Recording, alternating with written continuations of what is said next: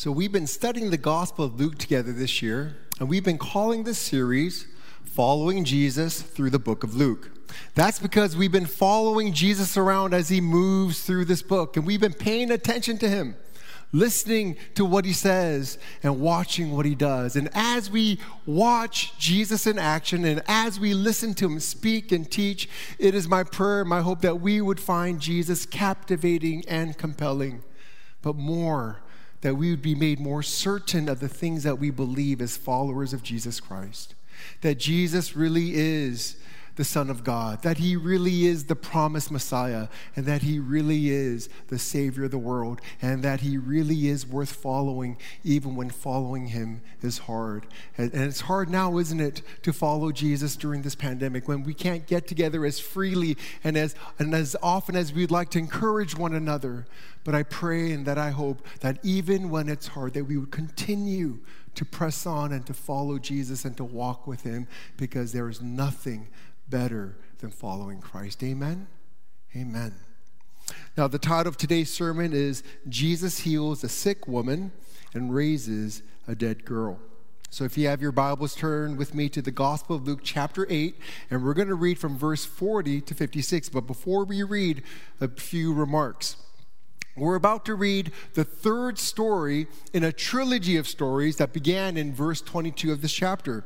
Now, in the first story, it was about Jesus calming a, a dangerous, life threatening storm, which demonstrated that Jesus is the Lord of the, over the physical realm. And then in the second story, it was about Jesus casting out demons from a man who was possessed and dehumanized and tormented by demons, which demonstrated that Jesus is Lord over the spiritual realm as well. So Jesus is Lord is Lord over the physical realm and the spiritual realm. And today, in the third and climactic story, uh, we're going to read about Jesus healing a sick woman and even raising a dead girl back to life, thus demonstrating that Jesus is Lord even over disease and death. And all three of these stories serve one main purpose to show us that Jesus is Lord over all of these things. He's the Lord over all the things that could threaten to destroy us. He's Lord over the physical realm, He's Lord over the spiritual realm, and He's Lord over demons, and He's Lord over death. He's Lord over everything that could possibly undo us and threaten us. And Jesus calls us, His readers, to believe this that Jesus is the Lord over everything. And therefore, we can trust Jesus to keep us safe in and through all of these things because none of these things can truly harm us. And ultimately, we can trust Jesus to bring us safely home to his heavenly kingdom, even through a pandemic. So, people of God, this is the word of our God. Please give it your careful attention from verse uh, 40. Now, when Jesus returned, the crowd welcomed him for they were all waiting for him. And there came a man named Jairus, who was a ruler of the synagogue. And falling at Jesus' feet, he implored him to come to his house, for he had an only daughter, about 12 years of age, and she was dying. As Jesus went, the people pressed around him. And there was a woman who had a discharge of blood for 12 years. And though she had spent all her living on physicians, she could not be healed by anyone. She came up behind him and touched the fringe of his garment, and immediately her discharge of blood ceased. And Jesus said, Who was it that touched me? When all denied it, Peter said, Master, the crowd surround you and are pressing in on you. But Jesus said, Someone touched me, for I perceive that power has gone out from me. And when the woman saw that she was not hidden, she came trembling and falling down before him, uh, declared in the presence of all the people why she had touched him and how she had been immediately healed. And he said to her, Daughter, your faith has made you well. Go in peace. While he was still speaking, someone from the ruler's house came and said, Your daughter is dead.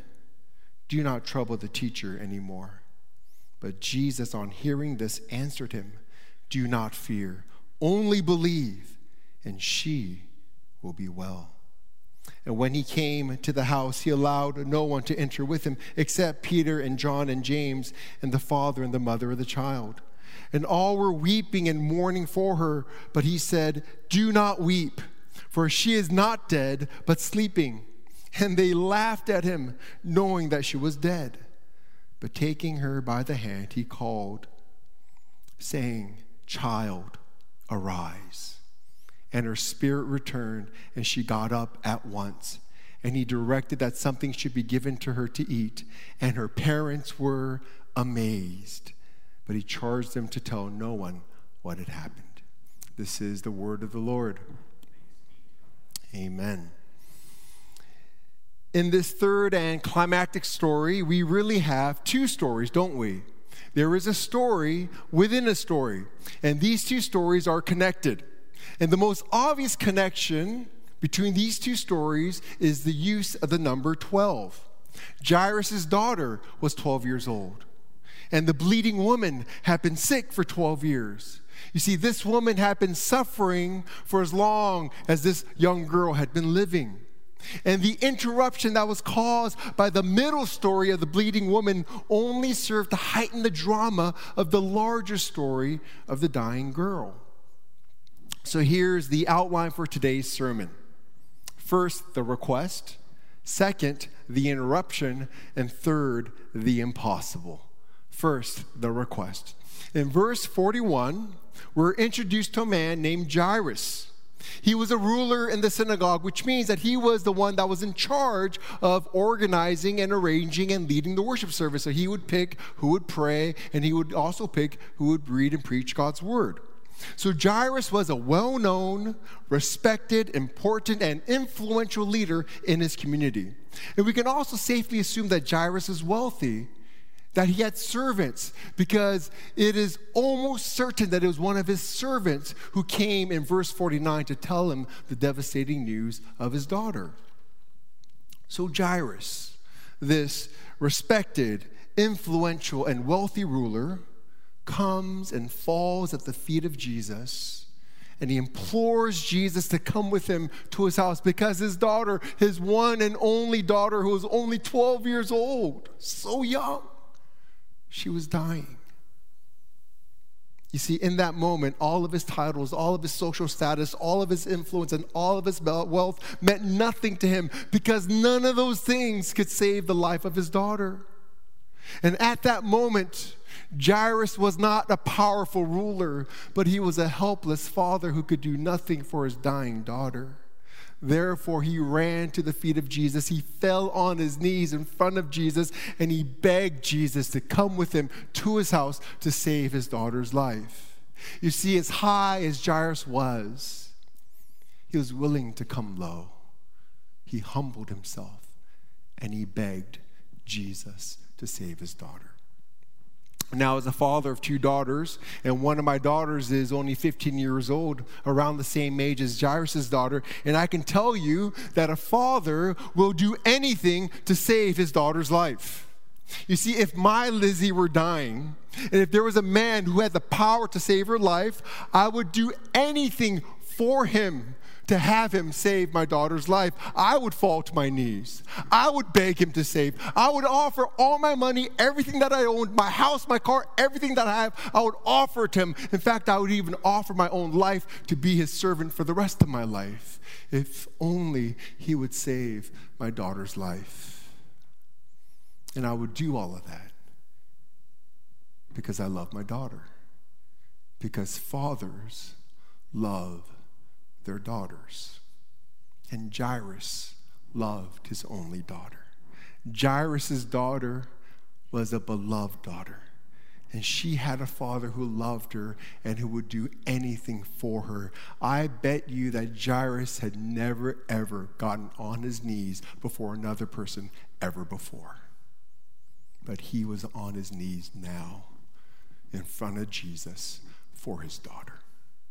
This respected, influential, and wealthy man who had power in every other area of his life was brought to the humbling realization that he was absolutely powerless to save his daughter's life. And so he humbled himself and he came begging to the one, the only one who could save his daughter's life. I want you to see how much Jairus loved his daughter. Jairus' daughter was a beloved and Jesus, moved with compassion for this desperate father, agreed to his request and he began to go to Jairus' house.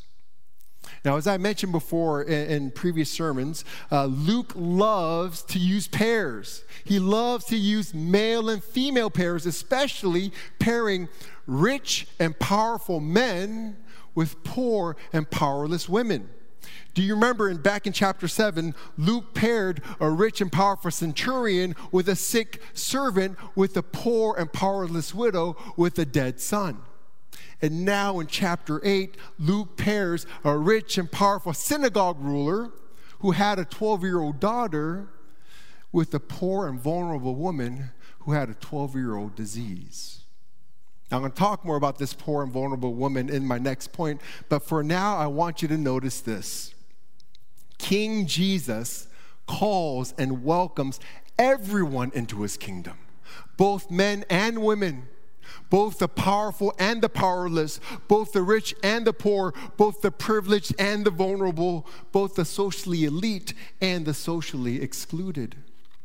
Because of the special attention that Jesus gives to the poor in the Gospels, and especially in the Gospel of Luke, some have wrongly concluded that the kingdom of God is only for the poor and that the rich and powerful are excluded from the kingdom of God. But the example of uh, Jairus today proves that the rich and the powerful are not excluded from the kingdom of God. But, listen to this but because it's very important.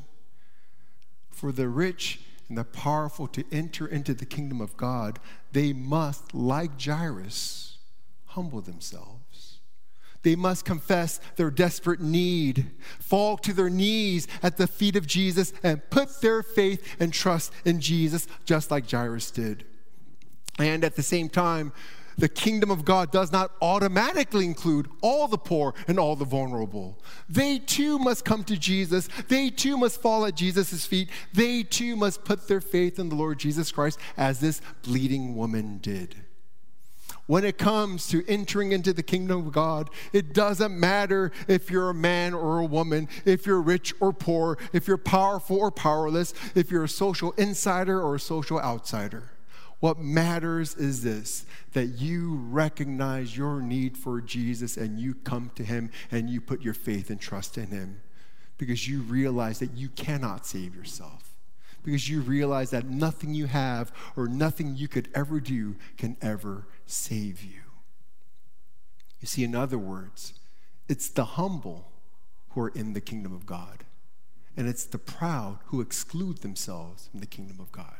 You see, friends, there are many humble rich people who are in the kingdom, and there are many proud poor people who exclude themselves.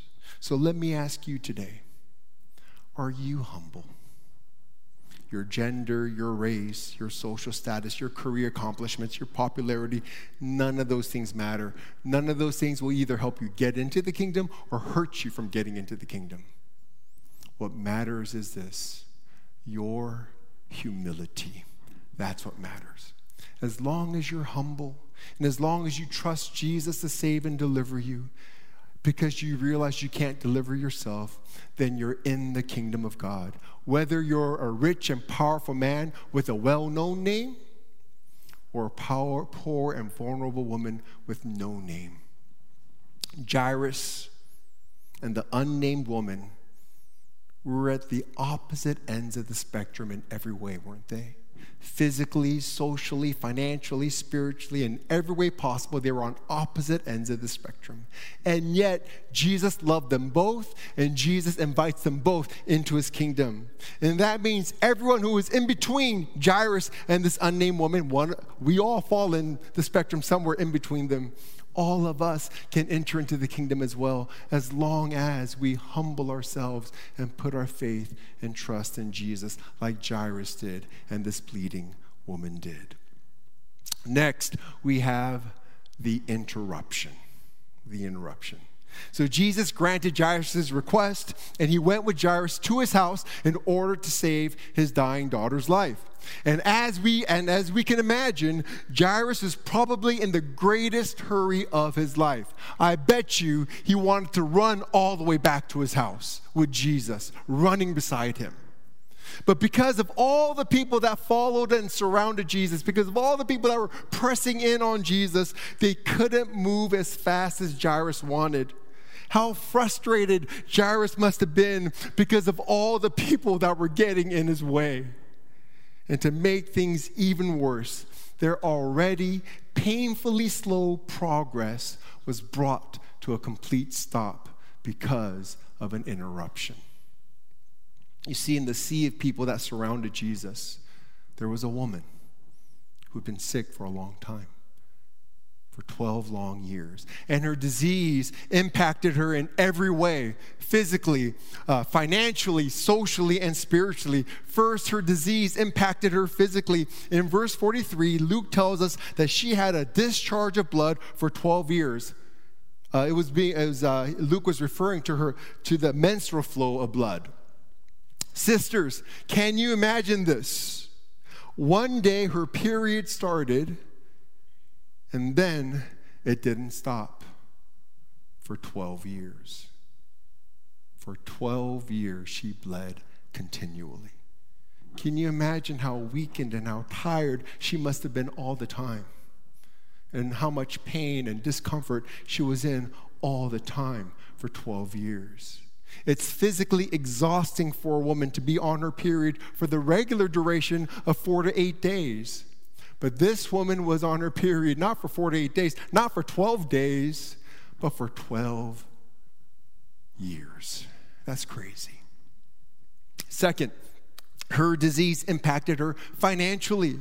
In Mark's account of the story, he tells us that this woman spent all of her living, all of her finances, all of her money on doctors. She spent all her money chasing medical cures, but none of it worked. None of the doctors could help her. She didn't get better. In fact, she actually got worse.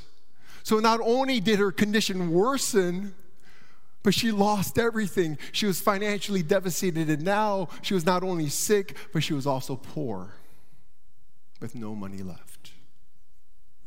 Third, her disease impacted her socially. According to the ceremonial laws of the Old Testament, her bleeding made her ceremonially unclean. Although her disease was not contagious, her uncleanness was. You see, if you touched her, or if she touched you, you would become ceremonially unclean. And that means that you would have to go through a very inconvenient and elaborate purification process so that you can become clean again. So that means for the 12 years that she was unclean because of her bleeding, this woman had to live in social isolation. She had to socially distance from everyone she knew so that nobody could touch her and become unclean. Now, because of the current pandemic, I think we all personally know how hard it is and what an emotional toll it takes when you have to socially distance for an extended period of time. Can you imagine this? She didn't get a hug from a friend for 12 years. Fourth, her disease impacted her spiritually. According to Jewish custom and practice, the temple was closed to women during their menstrual period because they were ceremonially unclean because of their bleeding. And that means that this woman was not permitted to partake in any of the religious activities. You know, the synagogue services that Jairus uh, organized, she wasn't allowed to go to those. She wasn't allowed to go to the temple services. She was not allowed to be in those places where God's covenantal presence was locally expressed and experienced, where God promised to be with them in the reading and the preaching of His word. And when His people gathered together for corporate prayer and worship, she wasn't allowed to be there. In other words, she wasn't able to go to church or to community group or to Bible study for 12 years. Can you imagine that? Now, this woman must have heard the stories about Jesus and how Jesus was able to heal sick people. Maybe she heard the story of how Jesus cleansed that leper. Maybe she heard the story of how Jesus uh, healed the paralyzed man. Or maybe she heard the story of how Jesus healed the man with the withered hand. Or maybe she even heard about how Jesus was able to cast out demons. Now, we don't know what she knew about Jesus, but she knew this. She believed that Jesus could heal her and she was desperate to get to Jesus. But she had no way of getting to Jesus, right? Because of the crowd that surrounded Jesus. You see, if the crowd knew that she, an unclean woman, were in their midst, they would have gotten angry at her. They would have uh, chased her away because she might accidentally touch someone and make someone else unclean because of the people around Jesus, she couldn't even get to Jesus. And, and then, furthermore, even if she were somehow able to get to Jesus, would Jesus even want to heal and touch an unclean woman like herself that no one had touched for 12 years except for the doctors who she had to pay? So she hid herself she hid her condition. And in the cover of the great crowd, she carefully made her way through the crowd, trying not to touch anyone, and she snuck up behind Jesus. And then she quietly and inconspicuously reached forward and touched the very fringe of Jesus' garment. And immediately, her bleeding stopped. She sensed the flow of blood stop. Immediately and instantaneously, she was healed. And then she tried to sneak off before Jesus or anyone else uh, uh, knew what she had done or what had happened to her. But to her horror, Jesus stopped walking, turned around, and started asking, Who touched me? Right? And she's just trying to blend in with the crowd, hide herself. And Peter, who was next to Jesus, said, That was a ridiculous question, Jesus, because everyone's touching you. Don't you see all these people around you? They're pressing in on you. Everyone's touching you. But Jesus insisted, saying, Someone touched me, for I perceive power has gone out from me. Yes, hundreds of people had touched Jesus as he was walking by. But there was a special touch, the touch of faith that Jesus felt and recognized. And when the woman realized that she couldn't keep it a secret any longer, she came forward trembling and she fell on her knees before Jesus, just like Jairus did earlier. And according to verse 47, she declared in the presence of all the people, in the presence of all the people, why she had touched him and how she had been immediately healed. And Jesus said to her, Daughter, your faith has made you well. Go in peace. Now, there's so much to unpack here. First, um, why did Jesus ask who touched him? Did Jesus really not know? Of course, he knew who, who touched him. Of course, he knew who was healed. He's God, he knows everything. He can even read the minds of people. He knew. So, why did Jesus ask who touched me? He wasn't asking for himself, for his benefit. He was asking for the benefit of this woman. You see, Jesus wanted to bring this woman out into the open because Jesus was not content to just heal her physically, restore her physically. He also wanted to restore her socially and spiritually. So it was necessary for everyone to know that she was healed of her disease. For now she can go through the purification process according to the law, and she can now re enter into community as a clean person. Finally, after 12 long and lonely years, she can be around people again. She can even touch and hug her friends again for the first time in 12 years, and nobody would become unclean because of her. And for that to happen, Everyone needed to know, all the people needed to know that she was not only cured, but that she was cleansed. And by making her publicly declare what Jesus had done for her, Jesus was announcing her healing and her cleansing to the whole world because now she was no longer unclean. She could visit people's homes, and she can go to the synagogue services that were organized by Jairus, and she can go back to the house of God again. And Jesus also wanted this woman to know that it was not her touch of Jesus that healed her, but it was her faith in Jesus that healed her and made her well. It was because she believed that Jesus was the Messiah. It's because she believed that Jesus, as the Messiah, could heal the sick. That's why she was healed. And that's why Jesus said to her, Daughter, your faith, not your touch, your faith has made you well. Go in peace. Second, why did Jesus call this woman daughter? I don't know if you know this, but this is the only woman that we have in the Bible. This is the only woman that Jesus ever called daughter that we know of in the Bible. Why? Why did Jesus call this woman daughter? Do you realize that there are two daughters in this story? First, there was Jairus' daughter, and she had a loving father. Jairus' daughter was a beloved daughter. But there is another daughter in this story. This woman that Jesus healed was also a daughter. She was God's daughter, and she too had a father who loved her. She too was a beloved daughter. You see, this story of the woman's healing was not an interruption at all, it was planned all along. God the Father sent God the Son on this day to save not one daughter, but two daughters Jairus' daughter and his daughter that he loved very much. This bleeding and suffering woman also had a father who loved her and who would do anything for her. And her father in heaven would even send his own son Jesus into the world so that he could heal her at the cost of his own life. You see, in order to heal his bleeding daughter, God the Father sent Jesus to be the bleeding son.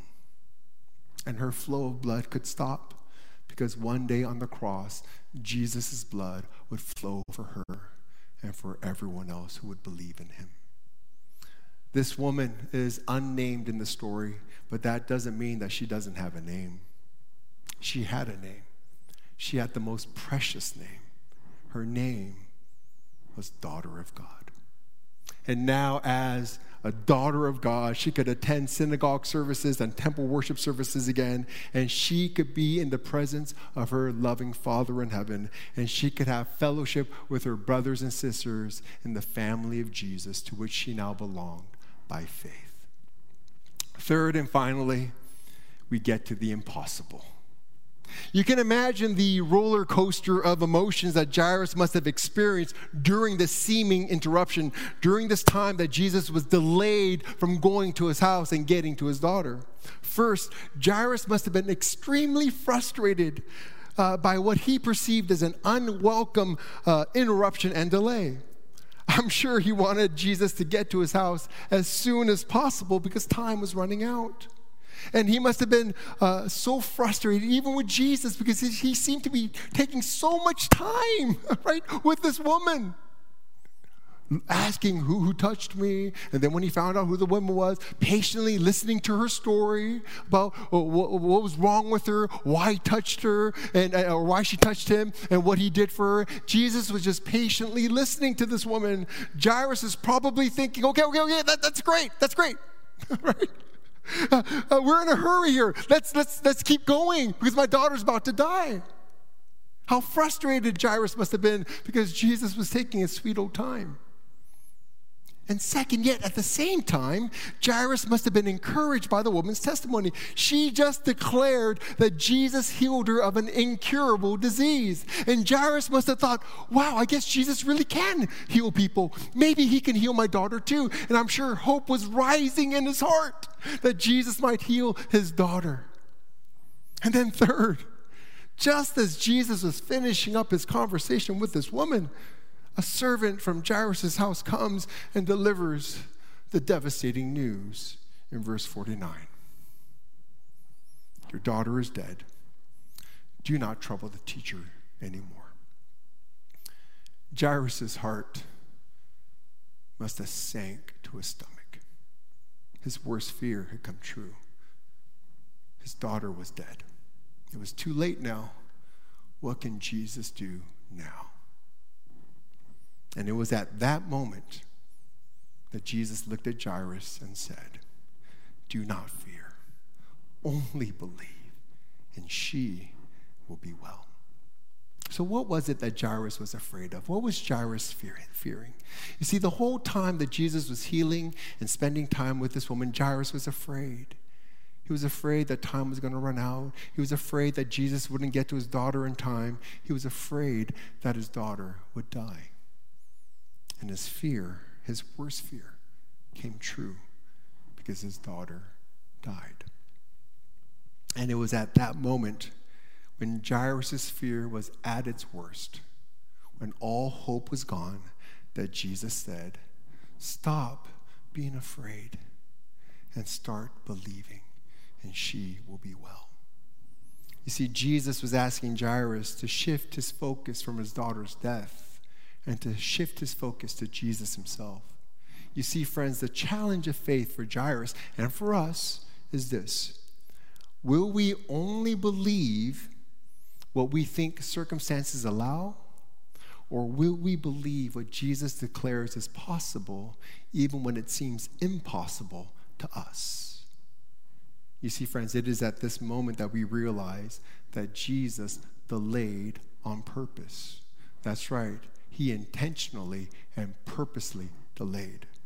Now, one purpose uh, for the delay was to heal God's daughter, one good, glorious purpose. But the other purpose was to let Jairus' daughter die.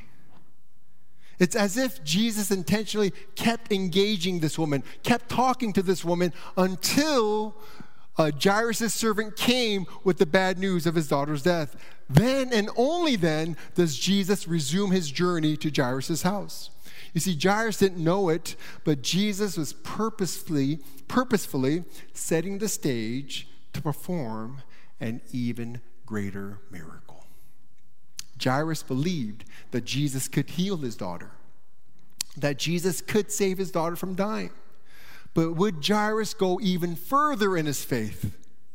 Would Jairus now believe that Jesus can not only heal the sick, but even raise the dead? Jesus was challenging Jairus to trust him, not just for a healing, but for a resurrection. So, would Jairus believe? Jesus? Or would he doubt and disbelieve Jesus? That's the question. And we know that Jairus believed. And how do we know that? Because Jairus continued the journey to his house. Jairus continuing the journey was an act of faith. It demonstrated that Jairus believed Jesus. He believed what Jesus said, and he believed that Jesus could make his daughter well, even though she was already dead. And when they finally got to Jairus' house, everyone was weeping and mourning because uh, the daughter was dead. But Jesus said, Do not weep, for she is not dead, but sleeping. And the people laughed at Jesus because they knew that she was dead. But what they didn't know was this that Jesus is the Lord over death. And what death is to people is like sleep to Jesus. For Jesus, the Lord over death, raising a dead girl is like waking up a sleeping daughter, a sleeping girl. So Jesus went into the room where the girl uh, lay dead with her parents, along with Peter, James, and John. And Jesus took the girl by the hand and gently said, Child, arise. And then her spirit returned and she got up immediately. Jesus had brought back this dead little girl back to life. And her parents, of course, were amazed. Their weeping was turned to laughter as their dead daughter was restored to them as they got a foretaste of the kingdom of God when it comes in fullness, power, and glory. You see, friends, both the healing of the sick woman and the raising of the dead girl were signs. They were messianic and heavenly signs. First, there were messianic signs. There were signs that signaled that Jesus indeed is the promised Messiah. If you recall, back in chapter 7, uh, John the Baptist sent messengers to ask Jesus, Are you the Messiah? And Jesus answered that question by, by saying that he was doing the things that the Messiah was supposed to do. And some of the things that the, that the Messiah was going to do was to heal the sick and to raise the dead. You see, Jesus, by doing what Messiah was supposed to do, by healing the sick and raising the dead, he was publicly declaring and demonstrating that he was the promised Messiah. And one of the main goals of, the, uh, of Luke's gospel is to convince us so that we might believe that Jesus is the Messiah. Second, uh, were also heavenly signs. They gave us, uh, they give us glimpses and previews and foretastes of what the kingdom of heaven will be like when it comes in fullness and power and glory at the second coming of the Lord Jesus Christ. The healing of the sick woman and the raising of the dead daughter were foretastes of the healing and restoration and the resurrection that is yet to come when Jesus returns. Through these two miracles, Jesus gave us a preview of what heaven is like. You see, in the kingdom of heaven, there will be no more disease, there will be no more COVID, no more masks, no more social distancing, no more cancer, and most of all, no more death. In the kingdom of heaven, everything wrong will be made right, everything broken will be restored, everything sad will become untrue, and everything will be the way it's supposed to be. But to heal this bleeding woman and to raise this dead girl would cost Jesus. By allowing this unclean woman to touch him and by touching the corpse of a dead girl, Jesus took their uncleanness.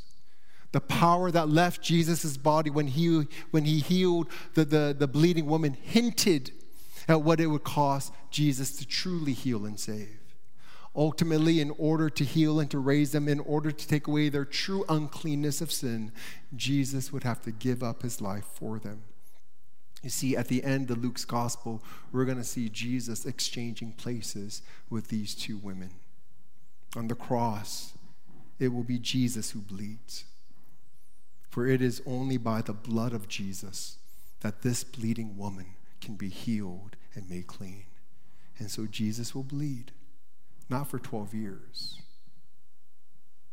but until he dies, until life leaves his body. And for the girl to be raised, Jesus must die. And it will be Jesus who will need to be raised from the dead. It will be Jesus who will need to have, it will be Jesus who will need to hear his father say to him, Son, arise. For our sake, God made Jesus to be sin, who knew no sin, so that in Jesus we might become the righteousness of God. Friends, this is the gospel. This is how much Jesus loves you. He bled for you and he died for you so that he can forgive you and make you truly clean. And when you die, when you die, Jesus will raise you up from the dead and he will give you a new perfect and resurrected body, and you will live with God and with all the redeemed people of God for all eternity in the new heavens and the new earth, where there is no more sickness, no more disease, no more suffering, and no more death forever. So, what? What's the takeaway for today? Here's what I want you to do I want you to believe and to not be afraid. Believe with all of your heart that Jesus is the Lord, that He is the Lord over all things, that He is the Lord over all the things that threaten to harm you. And because you believe that Jesus is the Lord over all things, that means that you have nothing to be afraid of. You don't have to be afraid of anything in the physical realm because Jesus is the Lord over the, over the physical realm, and nothing in the physical realm, not even the worst storm, can truly harm you. And you don't have to fear anything in the spiritual realm either because Jesus is Lord over the spiritual realm. He won't let demons harm you. And you don't have to fear any kind of disease, whether it's COVID or cancer or any other sickness, because Jesus is Lord over disease. And He won't let any disease truly harm you. And most of all, you don't have to be afraid of dying or death because Jesus is Lord over death. And he will raise you up to eternal life after you die, and you will live forever in the new heavens and the new earth. Amen? That is our hope as Christians. Now, as we look forward to 2021, we don't know what to expect. I don't know I don't know what to expect. You don't know what to expect. But we can do this. We don't have to be afraid. You see, Jesus is not, is not just Lord over the physical realm, the spiritual realm, and death and disease. He is also Lord over 2021. And that means that Jesus won't let anything happen to you in 2021 that can truly harm you. Now, that doesn't mean that 2021 will be an easy or comfortable year.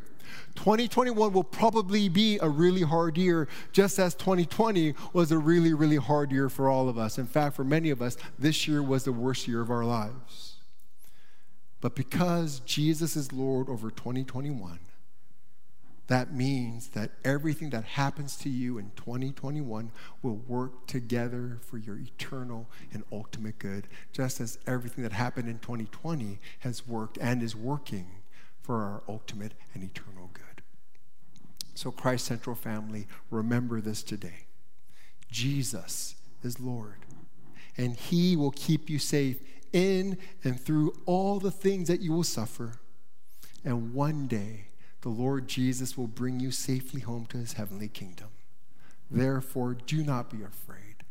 Believe Jesus, and everything will be well. Let's pray together.